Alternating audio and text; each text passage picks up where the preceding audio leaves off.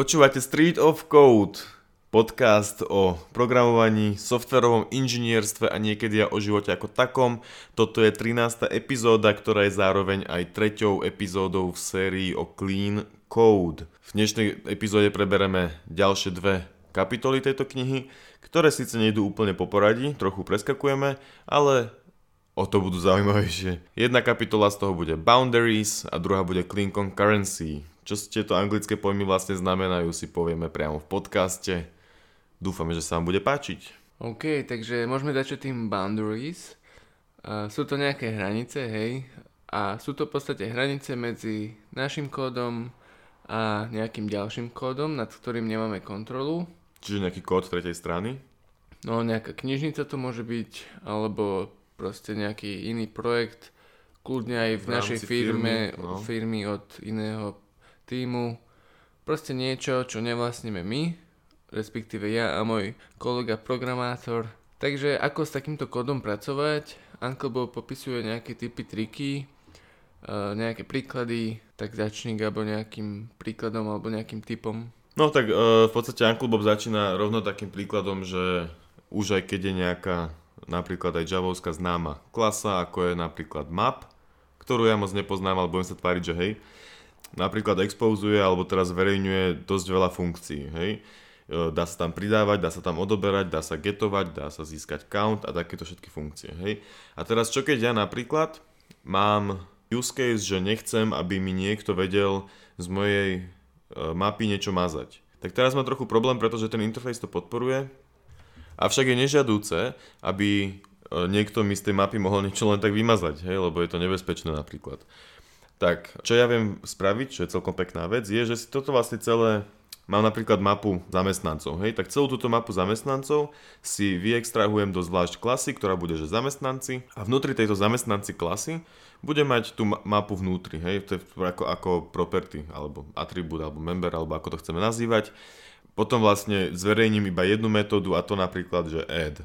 Hej, a tento add bude na túto mapu pridávať. Čo vlastne spôsobí to, že Ostatné tie funkcie z, tej mapy nebudú, nebude sa k nim nejak dať dostať, pretože tá mapa je privátna, čiže není prístupná zvonku. Čiže toto je taký jeden pekný hack, ako sa vlastne zbaviť nadbytočnej funkcionality tretich strán. Takže či to už je nejaká mapa, alebo iná klasa z javovských util knižníc, alebo to proste je úplne hociaká knižnica, ktorá poskytuje proste nejakú klasu, nejakú pomôcku, nejaký objekt, a, a používa strašne veľa funkcií, hej, proste všetko možné tam je. Keď nechceme, aby všetko každý mohol použiť, ale mať tam nejaké restrictions, nejaké obmedzenia, tak to teda zabalíme do nejakej triedy a tak ďalej, ako Gabo hovoril. Toto ináč má podľa mňa využitie aj s ohľadom nielen na to, že je to super, ja neviem, praktis na to, že obmedzíme tú funkcionalitu, ale zároveň si myslím, že je to aj zároveň viac clean, keď by som tých e, zamestnancov vytiahol do zvlášť klasy, pretože teraz mám napríklad, aj v robote to máme, preto to hovorím tak, tak sebavedomo, že máme dajme tomu teda tých zamestnancov, máme v nejakej väčšej klase, máme týchto zamestnancov. Máme to tam ako uh, mapu, alebo ako list, alebo dictionary, whatever, to je jedno. Teraz priamo v tom kóde máme aj tieto add metódy, pretože sú to, pri, každom adde musíme čekovať, že tí, či tí zamestnanci sú 0 a keď nie sú 0, tak už obsahuje to už tento kľúč, neobsahuje, OK, tak ho tam pridám. Hej, a toto sa proste robí pri každom pridávaní. A toto je vlastne teda súčasťou tej väčšej klasy, ktorá robí úplne niečo iné ale my tam máme zároveň aj 4 funkcie alebo 5 možno k, tej, k tejto jednej mape. A týchto map tam máme 3, hej, čiže tam máme v podstate 15, neviem, čo som to správne počítal, veľa funkcií len tak navyše, ktoré by tam nemuseli byť, keby to proste vyabstrahujeme všetko do zvlášť klasy, hej, čiže není to len kvôli tomu, že chceme obmedziť funkcionalitu, ale je to zároveň aj dobrá practice clean code, že máme oddelené tie uh, responsibilities. To len, Hej, určite to dáva zmysel. Dobre, druhá vec, čo vlastne Jakub spomína je niečo, čo, sa, čo on nazýva, že learning tests. Kubo to veľmi dobre pochopil, tak nám porozprával, čo sú, čo sú learning tests. Uh, takto, najprv písal, že vlastne keď máme nejaký ten, nejakú tú knižnicu, proste používame ju v produkčnom kóde a máme tam nejaký bug, hej, a chceme teraz zistiť, uh, čo spôsobuje ten bug. A keď debugujeme a, a máme tam teda, používame tam nejakú tú API, tretej strany, tak môže byť často problém zistiť, či je chyba spôsobená na našej strane, alebo na, e, proste v tej knižnici, hej. A môžeme napríklad aj študovať ten kód, ale môže to byť náročné, hej. Takže napríklad ja som si zobral z tejto kapitoly to, že aj toto môže byť taký motív na to, aby sme napísali testy na tú samotnú apinu tretej strany. Hej? Avšak uh, Uncle Bob to píše z takého iného motivu uh, a to takého, že tie testy máme na to, aby sme sa vôbec naučili používať uh, tú knižnicu, namiesto toho, aby sme teda nie na miesto, ale doplniť, e, doplniť tomu, že nielen čítame tú dokumentáciu, ale aj sa zároveň učím, učíme tým, že píšeme si tie testy. Tak, ako, ako si predstavujeme, že funguje tá API a tak, ako chceme, aby fungovala. No áno, lebo vlastne keď ideš používať nejakú uh, third party knižnicu, tak najprv sa ju potrebuješ nejakým spôsobom naučiť, čiže si napíšeš nejaký testovací program, rozumie normálny program, a tam sa naučíš, aká má funkcia, tak zároveň počas toho čítaš dokumentáciu a tak. Hej. A Uncle Bob hovorí, že namiesto toho programu, ktorý sa niekedy, na ktorý sa úplne zabudne a bude niekde stratený, tak si máme napísať rovno testy, ktoré budú testovať tú funkcionalitu, ktorú my z tej knižnice vyžadujeme a tým vlastne ju otestujeme, ale hlavne sa ju naučíme. Tie testy nám zostanú, čiže keď bude nová verzia tej knižnice, tak vieme, že nám v podstate funguje, že sa nám nič nezmenilo, lebo nám testy prechádzajú, čiže super.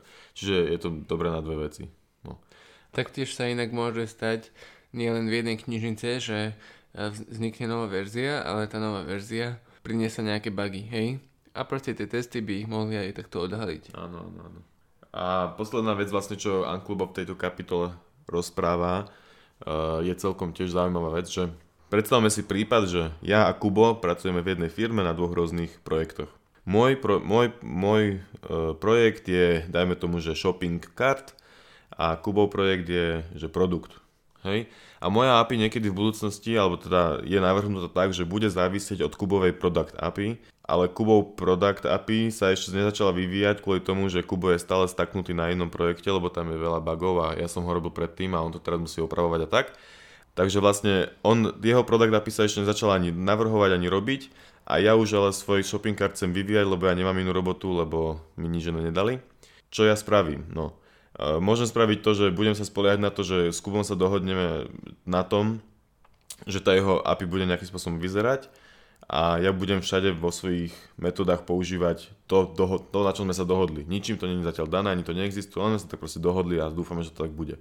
Alebo, čo Uncle Bob vlastne navrhuje, je, že e, všetky volania, ktoré by mali nejaký súvis s Kubovou API, si ja vyabstrahujem do zvlášť triedy alebo interfejsu ktorý si navrhnem tak, ako ja chcem, ako si ja predstavujem, že by Kubová API niekedy v budúcnosti mala vyzerať. A potom, keď Kubo vydá svoju API, tak ja vlastne jediné, čo budem meniť, je tento môj interface a nebudem zasahovať do mojej shopping cart API, ale men- mením iba tento interface a čo vlastne v podstate Uncle Bob nazýva je to nejako keby nejaký adapter. Hej, čiže ja adaptujem moje, e, tak ako ja e, si predstavujem tú Kubovú API, tak to adaptujem na tú jeho reálnu API. Dobre som to povedal, čo som to domotal, je to domotal? Nie, nie to... dobre si to povedal, hej. Takže skrátke v jednej vete a by som to pochopil asi tak, že, že keď máme nejakú integráciu na tretiu stranu, hej, tak tú integráciu sa snažíme čo najviac abstrahovať do toho interfejsu napríklad, alebo adapteru, v podstate je to aj adapter pattern, a potom vlastne tie zmeny alebo tie rozličné implementácie stačí meniť na jednom mieste. Uh-huh mať proste pokoj, je to clean. A to tam vlastne niekde spomínal vôbec Uncle Bob? To, čo si teraz to povedal? kapitole? Nie, to ja som si z toho ale, vyvodil. Hej, ale niekde to, mne sa zdá, že to v tej knihe niekedy aj spomínal, že vždycky, keď používame nejaké tretie strany, tak je veľmi dobre si to zaobaliť do svojich vlastných, met, vlastných klas. Alebo keď to nespomínal tu, tak možno niekde inde, hej, že... Môže byť. Ale myslím, že to bol Uncle Bob vlastne iných programátorov som nečítal ešte. že, že, že hoci kedy, keď používate nejakú e, knižnicu tretej strany, už nepoviem third party, vlastne dobre si to dať do nejakej svojej vlastnej klasy a potom vlastne tá závislosť na tej third party, tretej strane je iba v tej jednej knižnici, teda jednej tej klase. Dobre, toľko k boundaries asi, nemôžeme to uzavrieť. Môžeme to uzavrieť. Viac tam k tomu už není. Uh, ja som si myslel, že to bude celkom nudná kapitola, ale nakoniec ma to celkom zaujalo. Napríklad, teda, hlavne ten príklad z toho hashmapu bol pre mňa taký, že wow, pekné, dáva to trochu zmysel. Prechádzame na druhú časť, čo je konkurencia alebo concurrency, čiže po slovensky nekonkurencia, ale súbežnosť. Jakubko, vyjadri sa nám k tejto téme, prosím ťa. OK, takže čo je to konkurencia? Budeme to nazývať konkurencia, aby sme Fakt? si uľahčili Dobre, život. tak to tak Môže budeme byť. nazývať. Uh, Competition. Okay. Nie tak. Uh, OK, takže konkurencia, možno, že podobné slovičko je paralelizmus. Je to práca, práca s viacerými vláknami, procesmi, hej. Takže napríklad môže byť nejaká jednovláknová aplikácia, môže byť viacvláknová aplikácia, táto viacvláknová aplikácia používa, alebo ako to povedať, konkurenciu. A OK, tak aké sú nejaké rozdiely hlavné medzi jednovláknovými a viacvláknovými aplikáciami? Viacvláknové aplikácie bežia súbežne. Naraz. OK. No dobre, takže nejaké rozdiely. Uh, jednovláknová aplikácia je z pravidla jednoduchšia ako viacvláknová. Vždycky, keď príde, keď príde nejaké ďalšie vlákno niekam, tak je všetko zrazu komplikované. Lebo musíš sa o neho starať, musíš riešiť, čo majú spoločné a čo nemajú spoločné. Hej, čiže Napríklad sa to aj ľahšie debuguje jedno vlákno, alebo všetko ti pekne ide za sebou. Ale vo viac vláknovej, keď si dám breakpoint, tak mi tam vie zbehnúť 7 vecí naraz a teraz neviem vlastne, ktoré, ktoré vlákno debugujem a je to trochu ťažké. Čiže to je taký jeden hlavný rozdiel, že ťažšie to debuguje. Uh-huh. A tá čitateľnosť tej aplikácie jednovláknovej je taká jednoduchšia, ide z, z hora dole, hej. Mm, a neskače kade, táde. Neskače kade, táde, no. A teda, OK, prečo je to také sexy mať uh, viacvaknové aplikácie, sexy. hej? Fakt Proste sexy. je to také trending, že, že budeme to písať multithreadovo, hej? Lebo... Uh, to nie sú microservices, to niečo iné. no, ale je to aj toto také, že, že budeme tu mať viac threadov, budeme tu mať väčší performance, hej? To je avšak, pravda, klameš. No, teraz som to chcel povedať, díky. Fakt? Uh, avšak Uncle Bob uh, píše, čo je pravda samozrejme, že tu tak nemusí byť, hej. Viacvaknové aplikácie pridávajú hodnotu alebo zlepšiu performance vtedy, keď sa celkovo zniží čas výpočtu, hej. Takže keď jednovláknová aplikácia napríklad ide niečo zapísať do databázy, hej, tak zatiaľ nevie nič iné robiť. Ale kebyže máme aj dvojvlaknovú už, tak to druhé vlákno môže niečo robiť. Alebo proste sú nejaké rôzne wait time sa to volá, neviem ako by som to nazval po slovensky.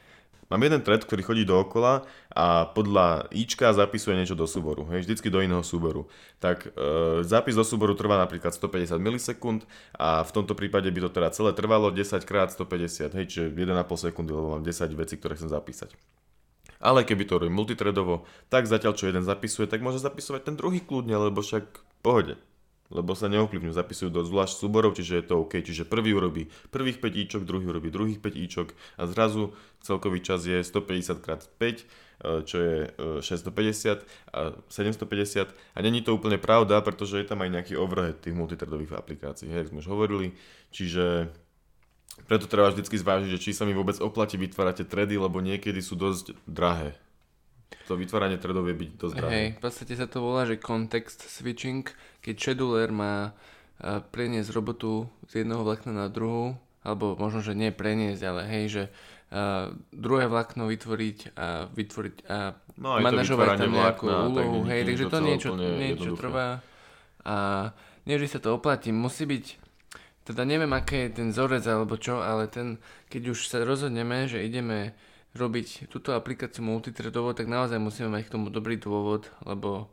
má to dosť veľa nevýhod, hej, čo sa týka tej čitateľnosti a to debugovania, ale aj proste ten priestor na to zrychlovanie, na tie zrychlovanie toho, tej aplikácie musí byť dosť veľký na to, aby mm-hmm. sa mhm. nám to teda oplatilo, že nie vždy sú všetky use casey na to. Určite je hlúposť teraz každú jednu aplikáciu, každý jeden microservice robiť paralelne multithreadovo, lebo proste naozaj si to musí vypýtať ten use case. A veľký problém napríklad multithreadového programovania je tiež to, že je naozaj dosť náročné. E, napríklad Uncle Bob spomína taký jednoduchý príklad, kde viacero threadov sa snaží inkrementovať jeden integer. Hej, je tam proste jednoduchá funkcia, ktorá inkrementuje nejaký integer.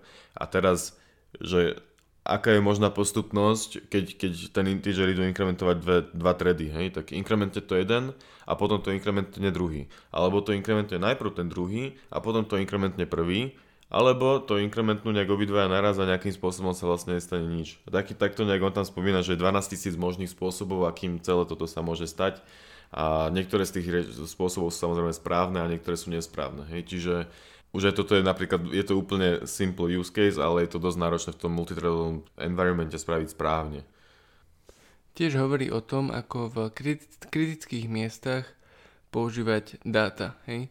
Kritické miesto v multithreadovej aplikácii je také miesto, kde môže byť iba jedno vlákno naraz v jednom momente. Uh-huh. Hej?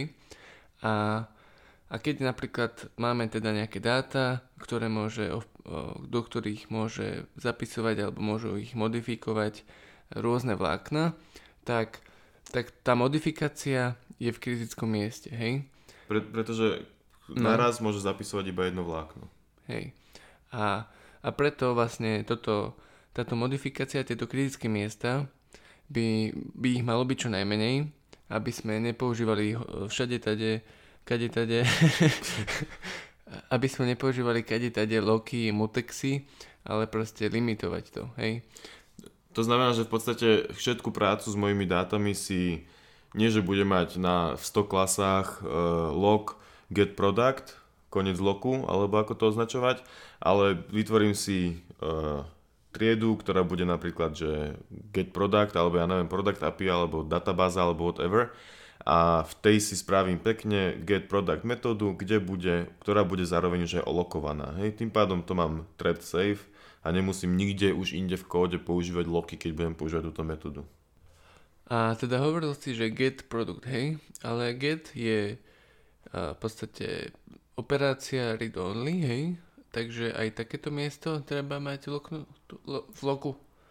No treba, lebo keď, keby niekto práve zapisuje a ja chcem ísť čítať, Akože keď iba čítam, ok, áno, keď mám iba tú get metódu, tak to nemusí byť v loku. Ale keď mám aj write metódu zároveň, tak už obidve musím olokovať, alebo teda dovoliť prístup iba k jednej z nich naraz, kvôli tomu, že keď jeden zapisuje, tak druhý nemôže čítať, lebo by čítal blbosti. Chápem. Čiže... Takže toto, čo sme povedali, bol jeden typ, prvý typ, ktorý Uncle Bob e, opisuje, ako bezpečne písať multithreadovú aplikáciu. A ďalší typ alebo nejaký best practice je, že používať kopie dát, hej, toto prichádza do úvahy vtedy, keď uh, sú teda dáta read only, hej. Takže keď chceme iba dáta čítať, tak je niekedy mudré ich napríklad získať na začiatku a potom ich skopírovať a následne použiť alebo preposlať do viacerých vláknach, uh, v ktorých nad týmito dátami robíme nejaké operácie. Hej. Takže príkladom by mohol byť nejaký analytický výstup nad produktami. Hej. Takže najprv si tie produkty získame a potom do e, rôznych vláknach, napríklad e, jedno vlákno povie, že ktorý produkt je najviac kupovaný, hej, ďalšie vlákno povie, že ktorý produkt je najdrahší. ja neviem, Dobre, Uh, presne také niečo, že, že namiesto toho, aby všetky vlákna vlastne pristupovali k databáze a nejak sa striedali, všetky dáta vlastne získam naraz a keď sa vytvárajú tie vlákna, tak ich do tých vlákien všetky tie dáta pošlem. Hej, čiže v podstate urobím ich kópie, aby tie dáta mohli independentne pracovať potom. Mhm. Takže v podstate je to viacej safe, hej, pretože sa nejako neobťažujú tie vlákna, alebo ako by som to povedal. No hlavne je tam jeden prístup k tej databáze, čo je najväčšie plus, hej, že mm-hmm. tam není žiadne riziko potom s tým spojené. Tretí typ, ktorý Uncle Bob spomína, je taký celkom obvious, že vlákna by mali byť tak nezávislé, ako je to len možné, e, čo znamená, že by mali mať nejaký vstup, ale potom už by v podstate nič iné nemali potrebovať. Hej, čiže žiadne, žiadne databázy, žiadne súbory, žiadne, no, žiadne zdieľané resursy by proste nemali používať. Hej. Mali by mať svoj vlastný životný cyklus, a byť teda nezávislé. Nemali by nejakým spôsobom interagovať s ničím. Samozrejme v reálnom svete to také ideálne není, pretože vždycky potrebujeme, nie vždycky, ale v drvivú väčšinu prípadov potrebujeme nejaké spoločné dáta, hej, čiže než to ide, ale máme to robiť tak, aby to bolo čo najviac nezávislé. Hej. No. Uncle potom pokračuje s ďalšími typmi, samozrejme však tá kniha není o ničom inom, len o typoch. A t- taký ten typ je, že know your library. Čo tým vlastne chce povedať je, že máme poznať uh, tú našu knižnicu alebo v podstate jazyk alebo štandardnú knižnicu nášho jazyka, ktorý používame. Uh, máme vedieť, aké má multitredové schopnosti. Hej? Čiže keď napríklad môj C Sharp krásny podporuje niečo také ako je Concurrent Dictionary, tak teraz ja si nemám všade, kde používam svoj dictionary v multithreadovej aplikácii, všade tam dávať okolo toho loky, ale mám proste použiť ten concurrent dictionary, lebo je dosť možné, že tých 100 ľudí, ktorí na tom pracovali, je šikovnejších ako ja a spravia to lepšie ako ja. Zároveň, s týmto možno ešte trochu k tomu poviem, že e, si myslím, že niekedy sú prípady, kedy je ľahšie, lepšie použiť vlastné loky. Ale to sú zase podľa mňa úplne, úplne špeciálne casey, čiže Hmm. Vlastne som to nič nepovedal, zapamätajte si iba, že keď sa dá, tak použiť concurrent dictionary namiesto lokovania vlastného dictionary. Hej, ale teda, či už ide o nejaký konkrétny programovací jazyk alebo knižnicu, ktorá sprostredkováva možnosti programovania konkurentne, tak e, treba vedieť, aké teda limity obsahuje táto knižnica, tento jazyk, aké má všetky možnosti, hej, a aké sú best practices tejto knižnice. Pretože kľudne sa môže stať, že ju používam úplne zle, hej, alebo už len taký balíček Java Util Concurrency uh, má proste, proste kopec toho, hej, a je celá kniha o tom, Java Concurrency sa volá, ktorá proste hovorí o tom, ako ju používať a ako, no aby, aby, aby sme to nerobili zle, hej, takže know your library, toto je o tom. Potom je také niečo, že Know Your Execution Models. Čo, a... čo, čo znamená? Nikto nevie, čo to znamená. Ale máte poznať svoje exekučné modely? Uh, nie. Uh, tak uh, vieš čo, čo možno, myslí? že by to mohol myslieť tým, ako napríklad sú návrhové vzory, hej? Tak toto sú execution models v, v, pr- v programovaní môže byť, hej? Okay, Takže tak. to sú napríklad čitatelia, zapisovatelia, konzumery, producery, Uh, filozofovia a také veci, že čo sú spoločné zdroje, čo sú mutexy, mm-hmm. Čo je starvation nejakého tredu alebo vyhľadovanie, čo to znamená, že on naozaj nepotrebuje papať, ale niečo iné. Uh, čo sú deadlocky, čo sú livelocky. Takže uh, také veci, čo sa to učíme... spomínať, či nechcete tomu to spomínať? Uh, Jak sme sa dohodli? Dohodli sme sa, že sme nie, nedohodli. lebo... Nebudeme to tu spomínať, Hej. kvôli tomu, že to je ďalšia super príležitosť na podcast, čiže o tom možno bude niekedy podcast. Keď mám nejakú funkciu, ktorá má 30 riadkov, čo už je by the way tiež veľa, malo by to mať menej, tak nedám ju do loku celú, len kvôli tomu, že niekde na jednom riadku sa vykonáva niečo, čo potrebuje byť synchronizované. Hej? Môžem dať do loku iba ten jeden riadok. Proste malo by to byť čo najmenšie, lebo loky sú pomalé, spomaluje to, čím viac vecí sa vykonáva synchronizovanie, tým pomalšie je celý program, lebo veľa vlaken potom musí čakať. A taktiež iný dôvod, ktorý ja som videl pri tom, ako som čítal toto, tak mi napadlo to, že keď, že preto by to malo byť čo najkračšie, pretože tento kód v kritickom mieste je v podstate dosť error prone, hej, a práve kvôli takýmto kódom vznikajú bugy a ťažko sa vyšetrujú. Tak, no, byť tak, hej. Uh, tak proste, keď je to čo najkračšie tak, a, a čo najopatrnejšie, tak tým lepšie v podstate pre developerov a pre budúce bugy. Uh-huh. Eh, epizóda sa nám už trochu naťahuje, takže ideme nejak to ešte trochu popreskakovať nejaké veci. A čo sa týka testovania multitredov, multitredových aplikácií, tak je to teda relatívne dosť ťažké, pretože v, v reálnom svete vzniká, čo sa multitredovosti týka, dosť veľa problémov, ktoré sa fakt v teste ani dajú moc nasimulovať. Hej. Čiže... Alebo je to veľmi, veľmi náročné. Hej. Čiže tam je super si vždycky ten kód najprv napísať singletredovo, čiže algoritmus si otestovať, či funguje s jedným vláknom a potom ho možno až vložiť do tých, do tých viacerých vlákien hej, a testovať, či teda funguje tam nejakým spôsobom. A tiež je dôležité, keď sa testujú multitredové aplikácie, tak e, testovať ich na rôznych scenáriách, hej, že testovať to naozaj iba s jedným vláknom, potom to testovať, skúsiť to testovať so 100 vláknami, čo sa stane, hej, alebo e, skúsiť to nejakým spôsobom spomalovať. Hej, čiže sem tam vložím do toho multitredového nejaké slípy, aby som poprehádzoval to poradie e, toho vykonávania. Anklubov v knihe spomína aj nejaké automatické spôsoby, ako sa to dajú spraviť. Aj IBM má že vraj nejaký veľmi sofistikovaný tool na toto, ktorý stojí určite 10 tisíce peňazí, ale to je jedno.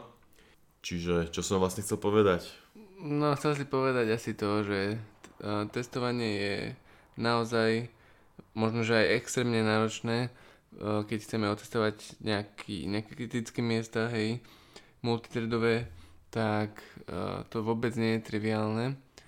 A, a tiež taká, taká veľmi fajn vecička pri vlastne dizajne týchto multitredových aplikácií alebo respektíve konfigurácií je mať nejaké limity toho, že koľko maximálne threadov tam môže byť, hej, alebo minimálne a nejaké konfiguračné parametre, ktoré nám môžu pomôcť možno, že už aj pri tom testovaní, ale každopádne vieme, koľko vláknin tam môže byť a máme väčší prehľad a môžeme to v podstate, alebo šk- môžeme to viacej šk- škalovať a tak ďalej. No, ešte dôležitá vec, že keď aj Kubo spomínal, keď sme sa bavili pred touto epizódou, sme začali nahrávať, predtým, ako sme stlačili record button, tak uh, Kubo spomínal, že aj v robote majú také prípady, že uh, jemu na krásnom Ubuntu prechádzajú všetky testy, ale kolegovi, ktorý má Mac OS, tak tam mu to neprechádza, uh, lebo Apple sa rozhodol, že bude, uh, jak sa to povie, sabotovať testy. Prečo to bolo? Takto každý operačný systém má svoj scheduler, hej? Scheduler. Scheduler. Scheduler. Scheduler. Scheduler. Každý operačný systém má svoj scheduler. Scheduler má svoj plánovač. A tento plánovač vlastne rozhoduje o tom, že ktoré vlákno čo robí, hej? A teda, keďže sú tie plánovače rôzne, tak výsledok môže byť niekedy aj rozličný, ak ten kód nie je dobre napísaný, hej? Pretože toto je to gro. Ak ten kód je naozaj veľmi dobre, clean napísaný, kritické miesta sú krátke a proste všetko je dobré, hej, tak malo by to fungovať na každom plánovačovi, každom scheduleri. Plánovačovi. Ale stali sa nejaké prípady, kedy proste jednému uh, človekovi to padalo na jednom operačnom systéme a druhému to druhý, druhému to bežalo úspešne a proste sme to debagovali a debagovali až nakoniec proste sme zistili, že je to tým operačným systémom a potom sme proste zmenili nejako testy, už neviem ako. A Čiže ste to... zmenili testy, keď neprechádzali? Nie, pardon, zmenili sme aplikačný kód, hej. zmenili sme, že if macOS, then, then Ubuntu. Ale ne. Multitredovosť je teda naozaj náročná, už len kvôli tomu, že aj keď vznikne nejaký bug, tak ten bug sa kľudne môže opakovať jeden, jeden z milióna pustení, hej, pretože práve v tom čase je čas nejaký, hej, a v tom čase je niekoľko produktov v databáze a práve vtedy mi to krešne, hej, alebo sa nejak v konšteláciách hviezd zhoduje s Marsom alebo čo a preto mi krešne program, lebo naozaj je to veľmi nevyspytateľné vždycky a preto je to aj také náročné a niekedy je fakt lepšie sa možno tomu aj vyhnúť, pretože to môže zabiť toľko času, že dovidenia. Tak, tak. Dobre, e, poďme teda zhrnúť túto ty kokos neuveriteľne dlhú epizódu. E, dúfam, že to budem schopný nejak postrihať. Zase keď sám. Takže, boundaries, čo? Vždycky zaobaliť tretie strany. Nie vždycky, väčšinou. Je to hey, dobrá praktis. Abstrahovať tretie strany, testovať ich. Testovať ich a multithreading, concurrency. Poznať kritické miesta, mať ich krátke. Mm. Mať čo najmenej práce s dátami v týchto kritických sekciách, mať to čo najmenej porozhadzované kade tade po kóde, kritické sekcie. Najlepšie to vyabstrahovať. Uh, treba poznať, čo sú mutexy, deadlocky, semafory a takéto základné veci. Poznať knižnicu, za akou pracuješ a vedieť, aké má limity a čo môže čo dokáže. Jak by sa krátko dala spraviť táto epizóda? Máme dve minúty hotovo. No, jasné. Nevadí. Dobre, ešte jedno také nakoniec. Vyhýbajte sa multitredovosti, alebo to robte vy v extreme caution a užívajte život. Sorry za tak dlhú epizódu. Snáď to niekedy bude lepšie. Čaute.